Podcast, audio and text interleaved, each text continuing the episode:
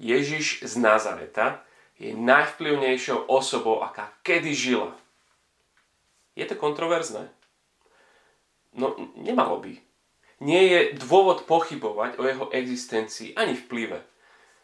Spomínajú ho už doboví rímsky či židovskí historici. A to sú ľudia, ktorým novoznikajúce náboženstvo ani pri najmenšom nevoňalo. Áno, Evanelia, tie štyri biblické svedectvá o Ježišovi, boli počas storočí často chápané ako síce duchovne užitočné, ale historicky otázne. Dnes však aj sekulárni vedci a textoví kritici uznávajú Evanelia ako historicky hodnoverné zdroje. Máš ty názor na Ježiša? Učiteľ, guru, prorok. Bol to konzervatívec či liberálny aktivista? Kto to bol? Alebo to vôbec nie je pre teba podstatné? Pozri, žiadna iná osoba nemala taký vplyv na chod dejín. Nikto neinšpiroval toľko umenia, literatúry či hudby ďaleko najpredávanejšia kniha je stále Biblia. 2,3 miliardy ľudí o sebe hovorí, že verí, že Ježiš je Kristus. Že Ježiš je Boh v tele. A toto presvedčenie neustále narastá všade. Okrem našeho západného sveta. A preto vitajte pri tejto novej sérii, kde chceme porozumieť svedectvu prvotriedného zdroja o Ježišovi. Evangelista Ján sa nám predstavuje ako blízky priateľ Ježiša, ako priamy svedok a snaží sa verne zachytiť Ježiša a jeho význam. Mal možnosť vidieť a dotýkať sa reality, o ktorej píše. V svojej knihe dal jednoduchý názov Dobrá správa z gréckého Evangelion. Jan píše niekedy okolo roku 80 až 85 nášho letopočtu. Ten originál, jeho rukopis síce nemáme, ale v Manchesteri v Británii je vystavený v knižnici fragment z prepisu datujúceho niekde k roku 110 nášho letopočtu. Čiže od toho 85. po 110 časovo neskutočne blízko k tomu originálu. A to dáva aj nám istotu, že, že v tom, čo čítame aj my v slovenskom preklade, počuť Jánovú pôvodnú zväzť. Ján má naozaj veľký dôvod vykričať do sveta dobré správy. A píše skepticky zmýšľajúcim, dôkazov sa domáhajúcim ľuďom, ktorí hovoria, hej, tak dokáž a ja možno tomu dám aj šancu. A tak sa pozrime spolu na záver jeho knihy. Ja nám práve tu na konci dáva kľúč, ako celú jeho knihu čítať. Prečítam z kapitoly 20, verše 30 a 31. Ježiš urobil pred očami svojich učeníkov ešte mnoho ďalších znamení. Hej, čiže máme svetkov, ktoré nie sú zapísané v tejto knihe. No tieto sú zapísané preto, aby ste verili, že Ježiš je Mesiáš, Boží syn a aby ste vierou mali život v jeho mene. Čiže Ján zapísal znamenia, nie všetky, niektoré povyberal, prečo? Aby viedli čitateľov k viere. Lebo skrze vieru máme život. Čo sú tu tie slova? Znamenia, Mesiáš, život. Znamenia to sú tie zázračné veci, ktoré Ježiš robí. Ján ich nazýva znameniami, nie preto, lebo sú sami samoučelné, ale preto, že niečo znamenajú. Na niečo ukazujú, niečo dokazujú. Čo to je? Čo znamenajú tie nadprirodzené udalosti? Že Mesiášom je Ježiš. Ján tvrdí, že Ježiš dokázal, že on nie je len fajný chlap, že on nie je len inšpiratívny učiteľ a úspešný model politického odboja, to je málo. Jánovo trúfale a pre mnohých ťažko uveriteľné svedectvo je, že Ježiš je Mesiáš, Boží syn. Mesiáš, doslova Kristus, to ťažko možno tomu niekto rozumie. A, a nie, Kristus to nie je Ježišovo priezvisko. Kristus to je jeho titul. Znamená to doslova pomazaný. V Slovenčine Mesiáš, toto slovo používame, používame skôr v zmysle záchrancu mať mesiášsky komplex znamená, že, že to je ten, ktorý druhých by furt len zachraňoval. Biblia slovo Mesiáš definuje trochu bohatšie. Židia pod týmto titulom očakávali niekoho, kto bude Bohom vybraným, Bohom pomazaným kráľom. Takým druhým a lepším kráľom Dávidom, tým najkráľom. Niekoho, kto, kto by zachránil ten Boží ľud tomto prípade od Ríma, ktorý ich utláča, ktorý ich zachráni a bude aj vládnuť. Čiže pomazaný král, ale tužili po niekom, to bude aj druhý a lepší Mojžiš. Pomazaný prorok, ktorý prinesie Božie slovo. A túžili po pomazanom niekom, kto bude ako veľkňaz. Ako ten prvý, Áron, kto prinesie obety za ich hriechy. Čiže ten pomazaný kráľ, prorok a veľkňaz. A toto boli obrovské očakávania. Starozákonní proroci o niekom takom často hovorili. A Židia dodnes v tomto očakávaní žijú. Jan v tom tiež vyrástol. On bol Žid. No a teraz chce všetkých presvedčiť. Ježiš. On je ten Kristus. Boží syn. A preto dáva dôkazy. Znamenia, viera, život. Život väčší. A tým nemyslí život na veky, život bez konca, ale život vo väčšnosti. Vo svete, ktorý prináša Ježiš. Život vo svojej plnosti. My sme povedali, život na entu, v plnosti. Takže takýto je teda Jánov plán. Keď píše Evangelium. Jeho zámer je taký, rozmýšľa, poskytnem dôkazy, vďaka ktorým ľudia budú môcť uveriť, že Ježiš je Kristus. Lebo len osobnou vierou Ježiša totiž môžu mať skutočný život. Život, po ktorom všetci túžia. Toto je taký, taký grid, cez ktorý máme čítať Evangelium podľa Jána. OK? Dúfam, že aj vás to aspoň trochu zaujíma, dúfam, že, že minimálne vás to nákopne zobrať do rúk Bibliu a prečítať si Jánové svedectvo. Daj vedieť, ak ti s tým vieme nejak pomôcť, lebo nehovor, že neveríš, ak si v živote nečítal pôvodné zdroje o ňom. A možno naozaj zistíš, že nie sú len intelektuálne zaujímavé, ale naozaj skutočne existenčne naplňujúce. Poďme na dôkaz číslo 1. A možno sa prichystaj aj na prekvapenie. Dôkaz číslo 1. Ján, kapitola 2. Ak máte Bibliu niekde, tak si ju kľudne otvorte, ja to prečítam. Ján, kapitola 2. A prečítam prvé tri verše. Na tretí deň bola svadba v káne Galilejskej a bola tam aj Ježišova matka. Na svádbu pozvali aj Ježiša a jeho učeníkov. Keď sa minulo víno, povedala Ježišovi jeho matka, nemajú vína. Svadba. Je tam Ježišova matka. Asi je to svadba niekoho z jej príbuzenstva, lebo ona sa hneď dozvie o nejakom probléme. A pozvánku dostal aj Ježiš a jeho prví učeníci. Svadba je veľká vec v tom čase. A je, je to vstup tých dvoch mladých ľudí nielen do manželstva, ale je to aj taký ich vstup do spoločnosti. Sú to tínedžeri, ktorí práve tu skladajú skúšku dospelosti. No a celé mestečko oslavuje s nimi. Svadba trvá aspoň týždeň.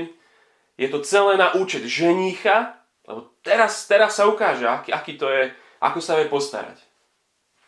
Ale problém. Došlo víno. A to je hamba.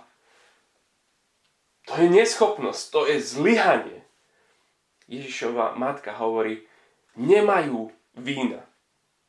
Čítam ďalej, verš 4. Ježiš jej odpovedal, čo mňa a teba do toho žena. Ešte neprišla moja hodina. Trochu zvláštna odpoveď, ale dostaneme sa k tomu. Čítam od 5. ďalej. Na to jeho matka povedala obsluhujúcim, urobte všetko, čo vám povie. Podľa židovských predpisov o očisťovaní tam stálo 6 kamenných nádob na vodu, každá na 2 či 3 miery. Ježiš povedal obsluhujúcim, naplňte nádoby vodou a naplnení ich až po okraj. Potom im povedal, teraz načrite a zaneste starejšiemu. A oni zaniesli. Keď starejší ochutnal vodu, zmenenú na víno, nevedel, odkiaľ je, no obsluhujúci vedeli, čo naberali vodu. Zavolal si ženícha a povedal mu, každý človek podáva najprv dobré víno a potom, keď si hostia vypijú, horšie. Ty si však zachoval dobré víno až doteraz. Tento začiatok svojich znamení urobil Ježiš v káne Galilejskej a zjavil svoju slávu. A jeho učeníci v neho uverili. Všimáš ten posledný verš, čo som čítal, ten jedenastý. Tento začiatok svojich znamení urobil Ježiš v Káne Galilejskej a zjavil svoju slavu a jeho učeníci v neho uverili. No presne tak, ako som to hovoril pred chvíľou, že znamenia viera. OK. O čom je tento príbeh? Na povrchu je to o tom, že Ježiš zachránil mladú dvojicu od neskutočnej hamby pred celým mestom. Motáci, neschopní, ani dosť pitia nevedia zaobstarať. Končíme? Ideme domov, balíme kufre? Nie. Ježiš to zatiahol. Je mu ich ľúto, tak poriešil piatiku. A party ide ďalej. to, toto je prvé Ježišové znamenie. To tam aj zdôrazňuje, že to je začiatok znamení. Tak si predstav, aké to je, keď výrobca ide na trh uviesť svoj prvý nový produkt. iPhone. Alebo prvé auto. Plánuje grandiózne odhalenie. Tá udalosť musí byť dokonalá, každý detail musí byť naplánovaný. Veď od tej prezentácie bude záležať, čo si o ňom všetci budú, celá verejnosť myslieť. Alebo ako kapela, keď ide vydať svoj prvý album, ním sa zapíše, od teraz toto bude jej charakteristický štýl, toto je ich zvuk, toto je ich rukopis. A tak aj tu. Na konci sveta taký utekáč, Kána Galilejská. Ježiš a jeho prvé znamenie, jeho inauguračný akt. Nie uzdravenie, nie nasýtenie zástupov, nie chodenie po vode. Víno. Víno, aby bola veselica. Tisíc fliaš toho najlepšieho chlastu. Márnivo veľa. Pridobrá kvalita, keď už Bohate by stačilo v tejto chvíli aj čúčo. Nie si prekvapený. Typujem, že kresťanstvo máme mnohí v šuplíku s názvom nuda a odriekanie si. A veriaci to sú suchári, čo sa berú príliš vážne a na ničom sa nezasmejú, sú vážni, to sú pochmurní ľudia. Ich Boh, to je ten, čo ti chce zo života spraviť mizériu. Ha. Ak je toto Ježišov coming out, jeho poznávacie znamenie, kto je to teda? Čo týmto o sebe hovorí? No, Ježiš tu na svadbe spravil to, čo ženich mal spraviť. On je tu tým skutočným pánom hostiny. Takto zjavil svoju slávu. Žiadna náhoda, naschval. Takto si ho máme pamätať. Toto je to, kto on je. On prináša radosť a život. Presne ako to očakávali od Mesiáša. Napríklad prorok Izaiáš 700 rokov pred touto svadbou v Káne píše o tom, ako si predstavuje život, aké to bude, keď príde Mesiáš. Prečítam úryvok z 25. kapitoly z Izaiáša. Schválne, či to tam počujete. Od verša 6. Hospodin zástupov pripravil na tomto vrchu všetkým národom hostinu s vyberanými jedlami a výdatnými jedlami a najlepšími vínami. Navždy pohltí smrť. A pán hospodin zotrie slzu z každej tváre, odstráni potupu svojho ľudu z celej zeme, lebo hospodin prehovoril. V ten deň povie, hľa, on je náš Boh. V Neho sme dúfali, On nás zachráni. On je hospodin, v Neho sme dúfali, jasajme a radujme sa z Jeho spásy. Takto si Izaiáš predstavoval príchod Krista a takto Ježiš na to nadviazal. A vlastne tak dokonca končí celý príbeh Biblie. Ján v posledných kapitolách poslednej knihy Biblie knihe Zjavenia píše Radujme sa a plesajme a vzdávajme slávu, lebo nadišla baránková svadba. Jána, celá, celá Biblia hovorí, že život väčší to je ako svadobná hostina. Takže toto je význam toho, čo sa deje v Káne. Ježiš je Kristus. Je tou nádejou sveta. Je pán hostin. Je ženich, priniesol život. Môžeš Ježiša odmietnúť. Never, keď myslíš. Ale nikdy nehovor, že je to preto, že Ježiš je skúpi na požehnanie. Alebo že radosť dáva len takými maličkými lyžičkami. Jeho definujúce znamenie víno. Stíhaš? Lebo je tu ešte jedna rovina tohoto príbehu. Odhaľuje nielen význam, ale aj dôvod. A vidíme to v tých detailoch. Skúsme v rýchlosti. Tá voda premenená na víno. V čom bola? V kamenných nádobách určených na rituálne očisťovanie. Tým, ako sa veci udiali v tomto príbehu, teda hovorí, že to staré ten starý symbol očistenia končí. Ježišovým príchodom sa otvára nová cesta k Bohu. Ako? Ako môže byť hriechom zašpinený človek zmierený s hriechom nenavidiacim Bohom? To spolu nejde. No práve na to ukazuje tá zvláštna slovná výmena medzi Ježišom a Matkou. Ak máte pred sebou Bibliu, je to verš 4. Čo mňa a teba do toho žena? Ešte neprišla moja hodina. Väčšinou nám píli uši to slovo, ako nazýva svoju mamu, žena, ale tak oslovil svoju matku, aj keď zomieral na kríži. Nebol to nejaký odkur z jeho strany. Znie to tvrdo a trochu aj je, ale kľudne to môže znieť v zmysle, že čo s tým máme spoločné, drahá moja.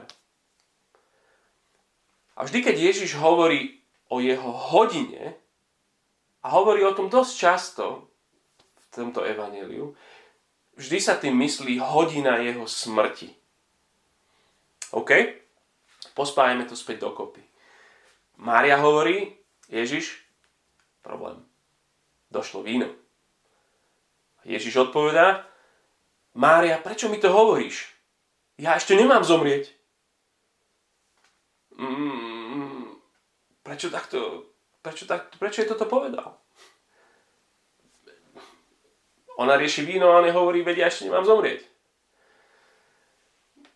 No, lebo Ježiš vie, prečo žije. V ňom prišiel ženích. On prináša veľkú hostinu. Čas, keď sa všetko zlé odstane. Keď sa každá slza utrie.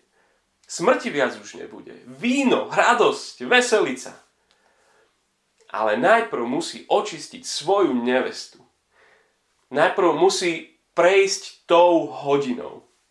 Ženích musí zomrieť, aby dal neveste život. Najprv kríž a potom svadba. Ale to už trochu predbiehame Jánovo svedectvo o Ježišovi. Tu verím, že sme mohli vidieť v tomto texte znamenie víno. Zámer toho znamenia, uveriť, že Ježiš je Kristus, že je ten sebe obetujúci ženich a že ponúka život. Pozýva na svadobnú hostinu. A ak chceš vedieť, kto je všetko pozvaný, vidíme sa pri nasledujúcej časti.